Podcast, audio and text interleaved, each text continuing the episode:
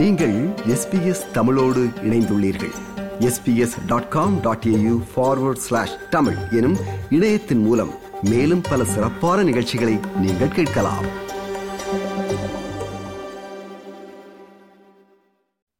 இந்த மாதம் நாம் பேசவிருப்பது ஒரு ஆஸ்திரேலிய குறும்படம். இந்த குறும்படத்தின் தலைப்பு மிஸ்ஸிங் ஹர் இது இரண்டாயிரத்தி பதினோராம் ஆண்டு வெளியானது. இந்த குறும்படம் ஆஸ்திரேலியாவில் குறும்படங்களுக்காக வழங்கப்படும் விருதான ட்ராப் ஃபெஸ்ட் விருதுகளில் ஃபைனலிஸ்டாக இரண்டாயிரத்தி பதினோராம் ஆண்டு தேர்ந்தெடுக்கப்பட்டது. இந்த மிஸ்ஸிங் ஹர் என்ற குறும்படத்தை எழுதி இயக்கியவர் மைக்கேல் வைஸ்லர் இந்த குறும்படத்தில் ஹென்ரி அப்படிங்கிற கதாபாத்திரத்தில் ஜாஸ்பர் சின் அவர் நடிச்சிருப்பார். அதுக்கப்புறம் ஒரு தம்பதியர் எலேனா பெலோன் அப்படிங்கிறவங்களும் ஹண்டர் பெர்ஸ்கனும் ஒரு கப்புலாக அதில் நடிச்சிருக்காங்க. இந்த குறும்படத்துடைய கதை என்னென்னா தாய்லாண்டில் ஒரு ஒரு சிறுவன் அவனுக்கு வந்து தாய் தந்தையர் இல்லைன்ற மாதிரி அந்த கதையில் காமிப்பாங்க. அதை நேரடியாக சொல்லலைனாலும் அவன் வந்து சமீபத்தில் அல்லது எப்பயோ ஒரு தடவை அவன் தாய் தந்தையர் இழந்திருக்கான் அனாதையாக இருக்கிறான். அவனை வந்து ஆஸ்திரேலியாவில் இருந்து ஒரு தம்பதியர் போய் அவனை தத்தெடுத்து ஆஸ்திரேலியாவை கூட்டிகிட்டு வராங்க இதுதான் அந்த கதை. முதல் காட்சி வந்து தாய்லாண்டில் அந்த சிறுவன் வந்து ஒரு கடற்கரை ஓரமாக உட்காந்துக்கிட்டு ஒரு இருட்டில் நட்சத்திரங்களை பார்த்துட்ருக்குறான். அந்த பைனாக்குலரை வச்சுட்டு நட்சத்திரத்தை பார்த்துட்ருக்கிறாரு. அப்புறம் அடுத்த காட்சி வந்து அவரை வாகனத்தில் அவங்க கூட்டிகிட்டு வர்றாங்க. அதாவது ஆஸ்திரேலியா கூட்டிகிட்டு வர்றதுக்காக தாய்லாண்டில் கூப்பிட்டு வராங்க அப்போ அவங்க அவங்க தத்தெடுத்துட்டு கூட்டிகிட்டு வர அந்த தாய் தந்தையர் அங்கே வாகனத்தில் இருக்காங்க. அவங்களுக்கு வந்து இவர் பேசுகிற மொழி தெரியாது. அந்த வாகனம் ஓட்டிகிட்டு வரவர் வந்து ஒரு கிண்டலாக ஒரு கமெண்ட் ஒன்று அடிக்கிறார் அந்த பையன்கிட்ட உங்கள் அம்மா அவனை தத்து எடுத்துகிட்டு போகிற அம்மாவை பாரு அப்படின்னு ஏதோ சொல்லி சொல்கிறாரு அவன் மட்டும் சிரிச்சுக்கிறான். ஏன்னா அவங்க ரெண்டு பேத்துக்கு அது புரியலை. அப்படி வர்றாங்க. அடுத்த காட்சி வந்து மெல்பர்ன் அப்படி காமிக்கிறாங்க. இந்த பையன் இங்கே வந்துட்டான். இதில் என்னென்னா இதில் பல தகவல்கள் இந்த கதையை ஒரு வரியில் சொல்லிடலாம். ஒரு சுருக்கமான ஒரு கதை.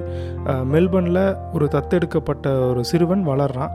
ஏழு நிமிடம் தான் இந்த குறுங்கதை. அங்கே வந்து அவனுக்கு வந்து தாய் தந்தையர் தேவை. இந்த தம்பதியருக்கு வந்து ஒரு குழந்தை தேவை. ஒரு இணைப்பு வேணும் அப்படின்னு நினைக்கிற ஒரு தரப்பும் தான் நிராகரிக்கப்படுறோம் அப்படிங்கிற எண்ணம் கொண்ட ஒரு தரப்பும் தான் இந்த சிறுகதை இந்த குறுங்கதையோடைய ஒரு மையமே. அதாவது த சென்ஸ் ஆஃப் பிலாங்கிங் ஒருத்தங்களுக்கு இருக்குது இன்னொருத்தங்களுக்கு ரிசல்ட் ஆஃப் ரிஜெக்ஷன் அவங்களுக்கு இருக்குது இந்த ரெண்டையும் அவங்க சமமாக காமிச்சிட்டே வர்றதான் இந்த குறும்படத்துடைய ஒரு அம்சம். இதில் பல தகவல்கள் வந்து காட்சியிலேயே ஒரு கவிதை போல் அவங்க கையாண்டிருக்கிறாங்க. முதல் யுக்தி இந்த இயக்குனர் கையாண்டது. மொழி புரியாததுனால கீழே அந்த சு குறும்படம் போடும்போதே சப்டைட்டில்ஸ் போடுறாங்க. அப்போ முதல் தடையாக இந்த இணைப்பிற்கு அதாவது அந்த சிறுவனை தத்தெடுத்து இந்த பெற்றோர் இங்கே கூட்டிகிட்டு வராங்களே அவங்களுக்கு முதல் தடையே மொழி தான் அப்படிங்கிறத பார்க்குற நம்மளுக்கும் உடனடியாக அந்த இயக்குனர் சொல்ல சொல்லிடுறாரு. அதே மாதிரி அந்த இருளில் அவங்க இருக்கும்போது அந்த நட்சத்திரம் பிரகாசமாக தெரியுது. அந்த இருட்டில் சுற்றிலையும் வேறு எந்த செயற்கை ஒளிகளும் கிடையாது. லைட்ஸோ அல்லது லேம்ப்ஸ் எதுவுமே இல்லைங்கிறனால அந்த பிரகாசமாக நட்சத்திரம் தெரியுது. அந்த பையன் சொல்கிறான் அவங்க அம்மா இறந்து போகும்போது நட்சத்திரமாக இருந்து நான் உன்னை பார்த்துட்ருப்பேன்னு சொன்னாங்கன்னு அந்த பையன் சொல்கிறான் அதனால் அவனுக்கு நட்சத்திரத்தை பார்க்க ரொம்ப பிடிக்குது. இங்கே நகரத்துக்கு வந்ததுக்கப்புறம் மெல்பன் வந்ததுக்கப்புறம் நிமிந்து பார்க்குறான் வானத்தில் நட்சத்திரமே தெரிய மாட்டேங்குது ஏன்னா எங்கே பார்த்தாலும் தெருவிளக்கு கூடாரத்தில் விளக்குகள் கட்டடங்களில் விளக்கு இருக்கிறனால அந்த ஒளியில் வந்து ஒளி மாசுன்னு சொல்லுவாங்க லைட் பொல்யூஷன்றனால நம்மளுக்கு பொதுவாக நகரங்களுக்குள்ள நட்சத்திரங்கள் தெரியாது. அந்த பையன் அதை வந்து பார்த்தோன்னா அவனுக்கு ஒரு பெரிய ஏமாற்றமாக இருக்குது ஏன்னா அவனுடைய என்னப்படி அவங்க அம்மா அவனை நட்சத்திரமாக இருந்து பார்த்துட்ருக்காங்க இங்கே வந்து நட்சத்திரத்தையே காணவங்கும் போதே அவனுக்கு ஒரு முதல் ஏமாற்றமாக இருக்குது இவங்க இந்த தத்தெடுத்து கொண்டு வந்த தாய் தந்தையர் வந்து எப்படியாவது அவங்க கூட இணையணும்னு அவங்க முயற்சி எடுக்கிறாங்க. சாப்பாடு எப்படின்னு சொல்லி கொடுக்குறாங்க. எப்படி குளிக்கிறதுக்கு சொல்லி கொடுக்குறாங்க. அதுலலாம் அந்த காட்சியில் முதல் தடையாக இருப்பது மொழி அப்படிங்கிறத அந்த காட்சியில் வெறுமன சப்டைட்டில்ஸ் போடுறதன் மூலமாகவே அந்த இயக்குனர் சொல்கிறார் அடுத்ததாக அவர் கையாண்டிருக்க யுக்தி வந்து எங்கேயுமே க்ளோஸ் அப் ஷாட்ஸே அந்த குறும்படத்தில் இல்லை. க்ளோஸ் அப் ஷாட்ஸ் வைக்கும் போது அந்த ஜாஸ்பர்சின் அந்த ஹென்ரிங்கிற மாணவன் அதாவது அவங்க வச்ச பேர் ஹென்ரி அந்த பையனுக்கு வந்து முகத்தில் ஒரு க்ளோஸ்அப் ஷாட் ஃபஸ்ட்டு வராங்க அப்போ அந்த பையனோட முகத்தை பார்க்குறோம். இந்த பையனுக்கும் அந்த அம்மாவுக்கும் எலேனாவிற்கும் காட்சி வைக்கும்போது ரெண்டு பேர்த்தையும் ஒரே காட்சியில் காமிக்கிறதே கிடையாது. ஒன்றா எலேனா அதில் பிரதானமாக அந்த திரையில் தெரிவாங்க அல்லது ஜாஸ்பர் தெரிகிறார் இந்த இரண்டு பேர்த்தையும் ஒன்றாவே காமிக்கலங்கும் போதே இந்த ரெண்டு பேரும் ஒன்றா இருக்கிறதுக்கு தான் சிரமப்பட்டுட்ருக்காங்கிறத அடிக்கோடிட்டு காமிக்கிறாங்க. ஒரே ஒரு முறை எலனாக்கு ஒரு க்ளோஸ்அப் ஷாட் வருது அது அவங்க வந்து நிராகரிக்கப்படும் போது தான் அந்த பையனை குளிப்பாட்டுறதுக்கு உதவி பண்ண வராங்க டக்குன்னு அந்த பையன் கையை தட்டி விட்டோன்னா அவங்க ஒரு நிராகரிப்பை எதிர்கொள்கிறாங்க அந்த பாவனையை அவங்க முகத்தில் காமிக்கும் மட்டும்தான் க்ளோஸ்அப் ஷாட் அப்போ அவங்க உணர்ற ஒரே உணர்வு இதுதான். அவங்க அவங்க வந்து இணைப்புக்காக இயங்குறாங்க. டு பி இன்க்ளூடட் அவங்க இயங்குறாங்கங்கிறத அந்த காட்சியில் காமிக்கிறார். அது மாதிரி பின்னாடி இசை வந்து ரொம்ப மென்மையாக இருக்கிறதே தெரியாத மாதிரி போகுது. அது அந்த பயணத்துக்கு மிகப்பெரிய ஒரு இன்னும் வலு சேர்க்குது. இந்த இந்த எண்ணத்தை நம்மக்கிட்ட கடத்துறதுக்கு அந்த இயக்குனருடைய எண்ணத்தை பார்வையாளர்களை கொண்டு வந்து சேர்க்கறதுக்கு இந்த இசை பெரிதும் உறுதுணையாக இருக்குது அதே மாதிரி ஒளிப்பதிவும். இப்போ இந்த சிறுவனுக்கு வந்து நட்சத்திரமாக இருந்து தன்னை பார்த்துக்கிட்டு இருக்காங்க அம்மா அப்படிங்கிற எண்ணம் இங்கே வந்து முடியலன்னொடனே அவனுக்கு ஒரு பெரிய ஏமாற்றமாக இருக்கிறதுலேருந்து அவன் என்ன பண்ணுறான் ராத்திரி தூங்க வைக்கிறாங்க. ஜன்னலை திறந்து பைனாக்குலர் எடுத்துகிட்டு வெளியில் போயிடுறான். தெருவில் இருந்து பார்த்தா எங்கேயாவது கிடைக்குமா அப்படின்னு. அப்போ இவனுக்கும் அவங்க அம்மாவுக்குமான இணைப்புங்கிறது அந்த பைனாக்குலர் தான். அதன் மூலமாக தான் அவன் பார்க்குறான். நட்சத்திரத்தை வந்து நெருக்கமாக பார்க்கும்போது அம்மா நம்மளை பார்க்குறாங்கன்னு அவன் நினச்சிக்கிறான். இப்போ அந்த பைனாக்குலர் வச்சுட்டு அவன் தெருவில் உட்காந்துருக்கும் போது என்ன ஆகுது? இதுவும் இன்னொரு ஒரு காட்சி கவிதையாக ஒரு மெட்டஃபராக ஒரு உவமையாக அந்த இன்னும் குறிப்பாக சொல்கிறதா இருந்தால் திரைக்கதை யுக்தியில் இது வந்து மாட்டிவ்ஸ்ன்னு சொல்லுவாங்க. அந்த மாட்டிவ்ஸ் மூலமாகவே அந்த பைனாக்குலருடைய உறவு அதாவது இவன் இந்த மா இந்த சிறுவனுக்கும் அவங்க தாய்க்குமான அவங்க அம்மாவுக்குமான உறவு இதுதான். அதை அவன் தெருவில் வச்சுட்டு பார்க்குறான். ஆனால் இப்பயும் நட்சத்திரம் தெரிய மாட்டேங்குது. அதை தெருவில் கீழே வச்சுட்டு அவன் அந்த பிளாட்ஃபார்மை கொண்டிருக்கும் போது இப்போ அருகில் வர ஒரு வாகனம் அது மேலே ஏறி அது உடஞ்சிருது இந்த பைனாக்குலர் அப்போ அதன் மூலமாக என்ன சொல்கிறாங்கன்னா அந்த ஒரு சின்ன மோட்டிவ் ஷாட் தான் அது. என்ன சொல்கிறாங்க இப்போ அந்த இணைப்பு துண்டிக்கப்பட்டுருச்சு. இப்போ அந்த சிறுவன் அதை எப்படி எதிர்கொள்ள போகிறான் அவன் அப்படியே சோகமாக அதை எடுத்து பார்த்துட்டு வீட்டுக்குள்ள வந்து படுக்கிறான். வந்து அவங்க அவங்க அம்மா அவனை தூங்க வைக்கிறதுக்கு வராங்க அவன் ஜன்னல் ஜன்னல் வழியாகவே உள்ளே வந்து சத்தம் இல்லாமல் படுத்துடுறான் அவங்க அம்மா கதவை திறந்து உள்ளே வந்து அவனை தூங்க வைக்கிறதுக்கு லைட் ஆஃப் பண்ணுறாங்க பார்த்தா இந்த சிறுவர்களுக்கெல்லாம் வந்து அவங்களோட படுக்கை அறையில் அவங்களுடைய சீலிங்கில் செவுரு முழுக்க அந்த இது ஒட்டி வச்சுருப்பாங்க. நட்சத்திரங்களும் நிலாக்களுமாக அந்த ரேடியம் இரவில் ரொம்ப இருளானதுக்கு அப்புறமா அது ஒளி வீசும். அந்த இது செவுரு முழுக்க ஒட்டி வச்சிருக்கு. இவன் தூங்கிட்டு இருக்கிறான். அந்த அம்மா வந்து விளக்கு அணைச்சோன்னு பார்த்தா இவன் அரை முழுக்க நட்சத்திரமாக இருக்கிற மாதிரி தெரியுது. இதன் மூலமாக என்ன அந்த இயக்குனர் சொல்ல வர்றாரு? அவன் நட்சத்திரத்தை தேடி போனால் அந்த நட்சத்திரம் அவன் வீட்லேயே இருக்குது. ஆனால் அவன் தேடி போனது நிஜமான நட்சத்திரத்தை. இங்கே இருக்கிறது செயற்கையான நட்சத்திரம் தான்.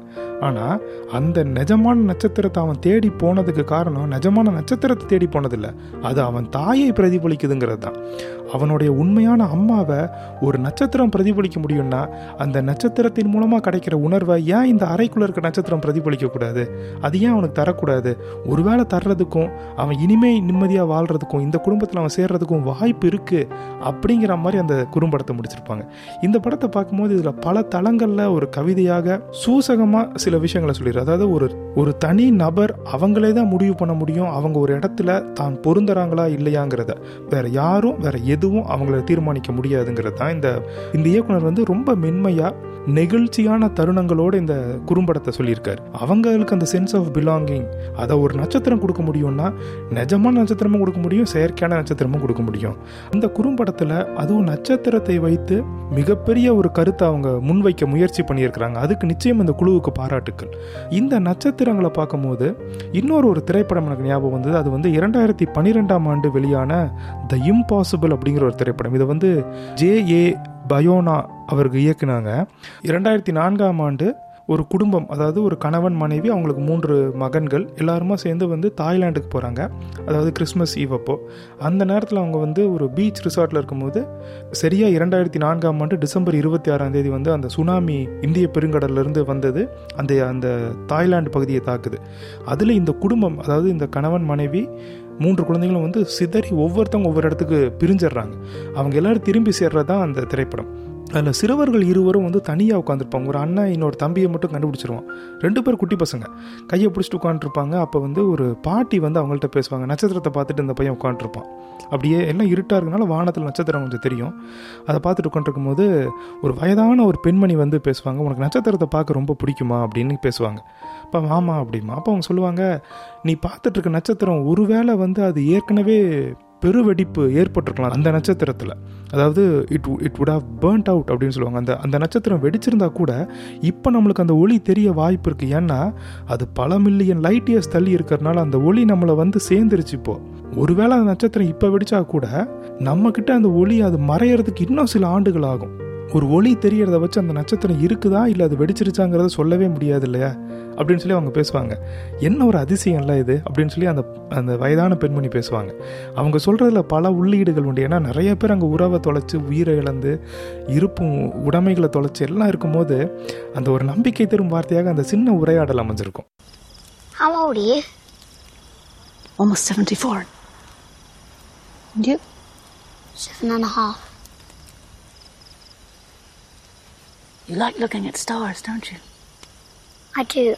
I like to find most of the constellations here in the sky. It's different. Some of those stars have been burnt out for a long, long time. Did you know that? They're dead, aren't they? They're dead. But once they were so bright that their light is still traveling through space. We can still see them. How can you tell which ones are dead and which ones are not? Oh, you can't. It's impossible. It's a beautiful mystery, isn't it? The impossible அப்படிங்கிற திரைப்படத்தில் வரும் இந்த உரையாடலை இந்த ஒரே ஒரு காட்சிக்கு வருவது வந்து ஜெர்லாடின் சாப்ளின் அவங்க அதாவது சார்லி சாப்ளினுடைய மகள் இவங்க சார்லி சாப்ளினோட நானாவது மனைவியோடைய முதல் மகள் ஜெரால்டின் சாப்ளின். இந்த பெண்மணி தான் வந்து அந்த ஒரு காட்சிக்கு வருவாங்க. ஆனால் அந்த காட்சி அவ்வளவு தூரம் அபாரமாக இருக்கும். அந்த நட்சத்திரத்தை குறித்து அவங்க பேசுறது. இந்த திரைப்படம் மிஸ்ஸிங் ஹேரை பார்க்கும்போது எனக்கு உடனே அந்த காட்சி ஞாபகத்துக்கு வந்தது. நட்சத்திரங்களை மனிதர்கள் எப்படி அணுகிறாங்க? அது அவங்க ஒவ்வொரு மனிதர்களுக்குள்ளேயும் அது என்ன மாதிரியான தாக்கத்தை ஏற்படுத்த முடியுங்கிறத இந்த திரைப்படம் இந்த மிஸ்ஸிங் ஹேரில் வந்து மிக துல்லியமாக பல டெக்னிக்ஸ் அதாவது ஸ்க்ரீன் பிளே டெக்னிக்ஸோடையும் அது ஸ்க்ரீன் ஃபார்மேஷன் டெக்னிக்ஸ் எப்படி அந்த திரையை எப்படி அவங்க ஆள்றாங்கங்கிறதுல மி இசை எப்படி இருக்குது ஒளிப்பதிவு எப்படி இருக்குது அதில் ஒளி எப்படி இருக்குது லைட்டிங்ஸ் எப்படி மாற்றிருக்காங்க யார் பேசுகிறா யார் பேசலை ஏன் அவங்களுடைய அசைவு முகம் க்ளோஸ்அப் ஷாட்ஸ் வந்துச்சுன்னா ஒவ்வொன்றையும் ஆராய்ச்சி பண்ணுற அளவுக்கு இந்த குறும்படம் மிக அருமையாக எடுத்திருக்காங்க. இந்த இரண்டாயிரத்தி பதினோராம் ஆண்டு வெளியான மிஸ்ஸிங் ஹர் என்ற குறும்படத்தை உங்களுக்கு அறிமுகப்படுத்தினதில் எனக்கு ரொம்ப மகிழ்ச்சி. நன்றி. இது போன்ற மேலும் பல நிகழ்ச்சிகளை கேட்க வேண்டுமா? Apple podcast Google podcast Spotify என்று பாட்காஸ்ட் கிடைக்கும் பல வழிகளில் நீங்கள் நிகழ்ச்சிகளை கேட்கலாம்.